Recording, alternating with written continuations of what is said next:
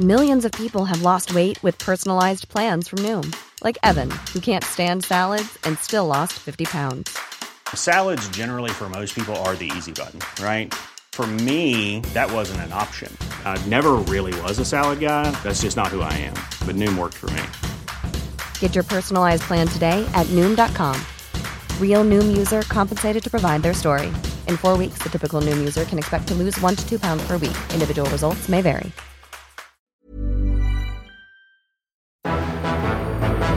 It's August 16th, 1927, and another remarkable event is about to be uncovered by Arion, Rebecca, and Olly, the Retrospectors. So it was on this day that aviators took to the skies for what was called the Dole Air Race. A pineapple magnate named James Dole had offered $25,000 to the first aviators to cross from Oakland, California to Honolulu, Hawaii. Now, this was kind of like a real life wacky races, except a wacky races where a lot of the contestants died. Yes, so it was a very foggy day, and the mist was apparently shrouding over Oakland Airport, where the race was meant to begin. And you had eight little aeroplanes lined up in a semicircle at the head of this quite dusty, bumpy runway. And you had 15 men and a young woman who were getting their rickety aircraft to be ready for this race. And they were adjusting engines and tightening flimsy control wires and so on. And a crowd of 100,000 people had clustered along the wooden fences ready to watch this thing take off. This thing, this series of inefficient aeroplanes with terrible engines and no Yeah. safety equipment, and crews with no skills.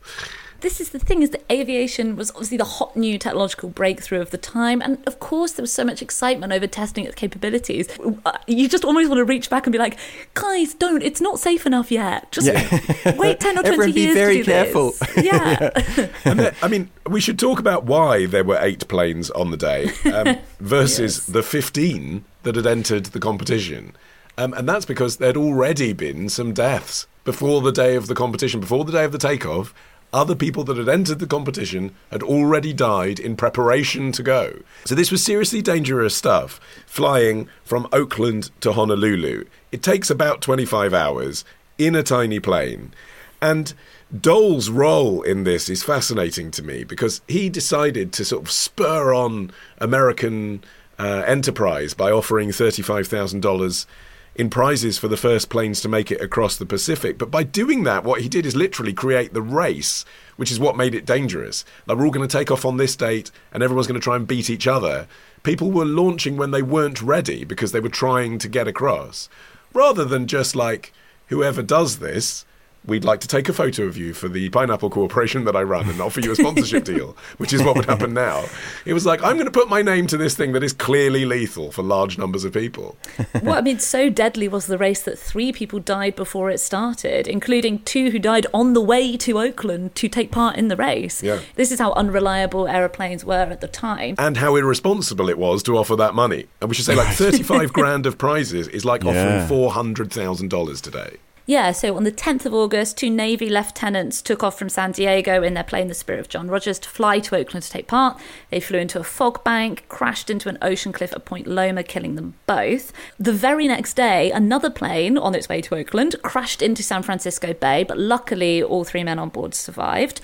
And then the day after that, three mind boggling days of tragedy in the run up to, like, you know, definitely putting a dampener on the preparations for the race. Yeah. On the 12th of August, a British flying ace called Arthur Rogers took off for a test flight of his plane, the Angel of Los Angeles, at Montebello, California. The plane began acting queer in the parlance of the time. He tried to jump out, but either his foot or his parachute snagged on the aircraft and it crashed and he died. So you're already three contenders down. I mean, these are all bad omens, and you'd think that they might think twice about what they're doing. But part of why they went ahead with it was because of the excitement of using planes in new and pioneering ways. This was just after Lindbergh had flown across the Atlantic in a very small plane, not unlike the ones that were queued up on the runway that morning. And people were kind of thinking, well, look, if he can do New York to Paris, then this group will definitely be able to do California to Honolulu.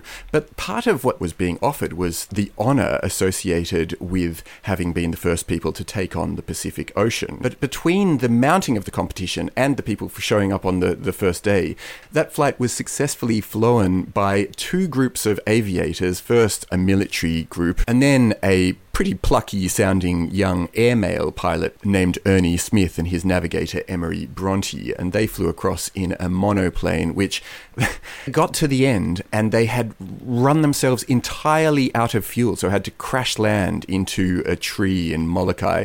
Not quite Honolulu, but it was Hawaii. Yeah, but this is what I'm saying was irresponsible about then doubling down on this race concept, right? Because it's no longer then we're going to celebrate the first people to do the trip because, as you say, two teams actually did succeed in doing this trip.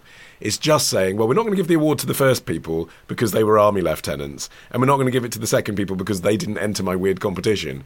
We're only going to let you do it if you take off in our big public spectacle with Dole written on the side of your plane. That's the dangerous bit, isn't it? It doesn't leave any autonomy for them to say the weather conditions aren't right, we don't feel safe doing it. I mean, in fact, what happened is three planes did come back moments after leaving and, and did realise, despite all the daring do and preparation um, being sort of sacrificed so that they could take off in a spectacular way for the crowd, that the conditions were not safe and they were going to come back and land. And looked at now, they made the right call, didn't they? They were like, actually, we're not going to do this. Sorry. I'll take some short term embarrassment. Yeah, and of these three planes that returned, only one of them was able to take off and join the two that had actually managed to start embarking on the journey without any problems. And that was called the Miss Doran after its passenger, the only woman involved in the race, Mildred Doran. She was a 22 year old school teacher and an aviation enthusiast. She persuaded this local businessman called William Malloska, who had paid for her teacher training, uh, and he also happened to own an airstrip, classic entrepreneur of the time.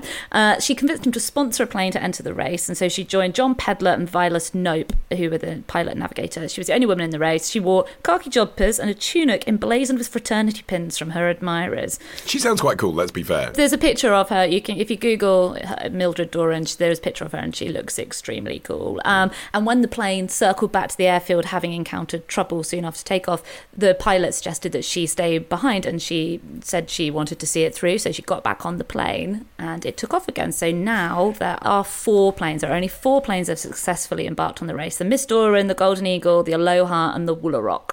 I love how you're giving it to us as if it's coming at us live. Now there are four planes, four planes in the air. Well, the problem is there's so many complications and so many times where they have to try again and land and crash, etc., that it, it, becomes hard to keep track of who's actually still in the race. well, the pilot of the Woolaroc uh, was Art Goebel, this big, handsome World War One pilot who belonged to the 13 Black Cats of Hollywood, who were these movie stunt flyers. Yeah, but the fact that he was a stunt pilot, it's got. I mean, okay, I'm going to spoil this. They won. Woolaroc yeah. came first, right? They made it to Hawaii. Another plane did as well, but they got there first. Yeah. I feel like my money would have been on them anyway, because day in, day out, they're flying deliberately dangerous journeys, aren't they? Whereas everyone else, in preparation for this, had just been flying ever longer journeys, but not things that are as deliberately. Mm catastrophic as plunging headfirst into a movie set, which is what he did for a living. Well, the other advantage Woolaroc had was that it was the only one of the planes that had two-way radio.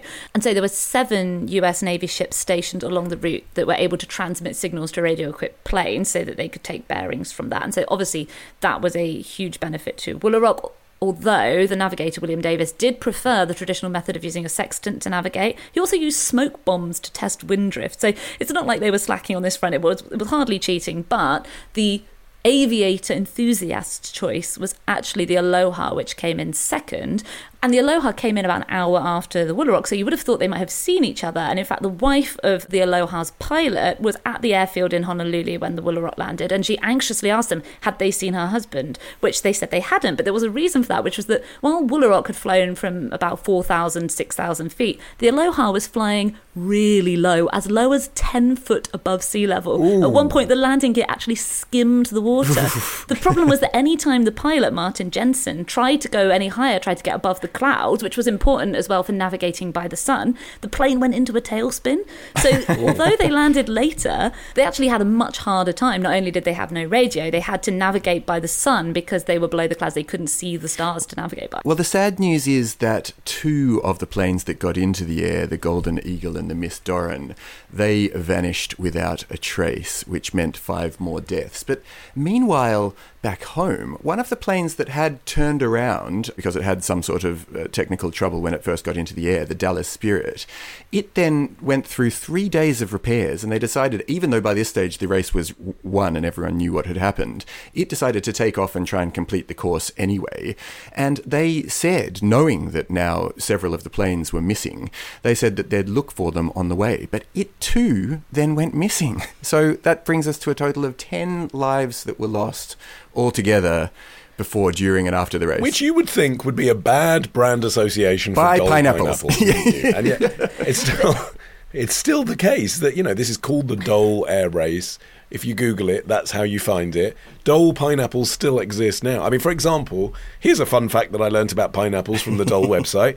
Did you know that each round scale on a pineapple is actually a small fruit that fused with all the others as it grew? I, didn't. I've learned something. Thank you, Dole PR team. That's the kind of thing you expect to see now from a modern day publicity operation. The idea that then 10 people would die and you would ride that out as good publicity for your fruit company is just so weird.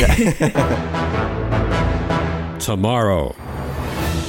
so incredible that it came to be the inspiration for Versailles itself. Love the show? Support the show.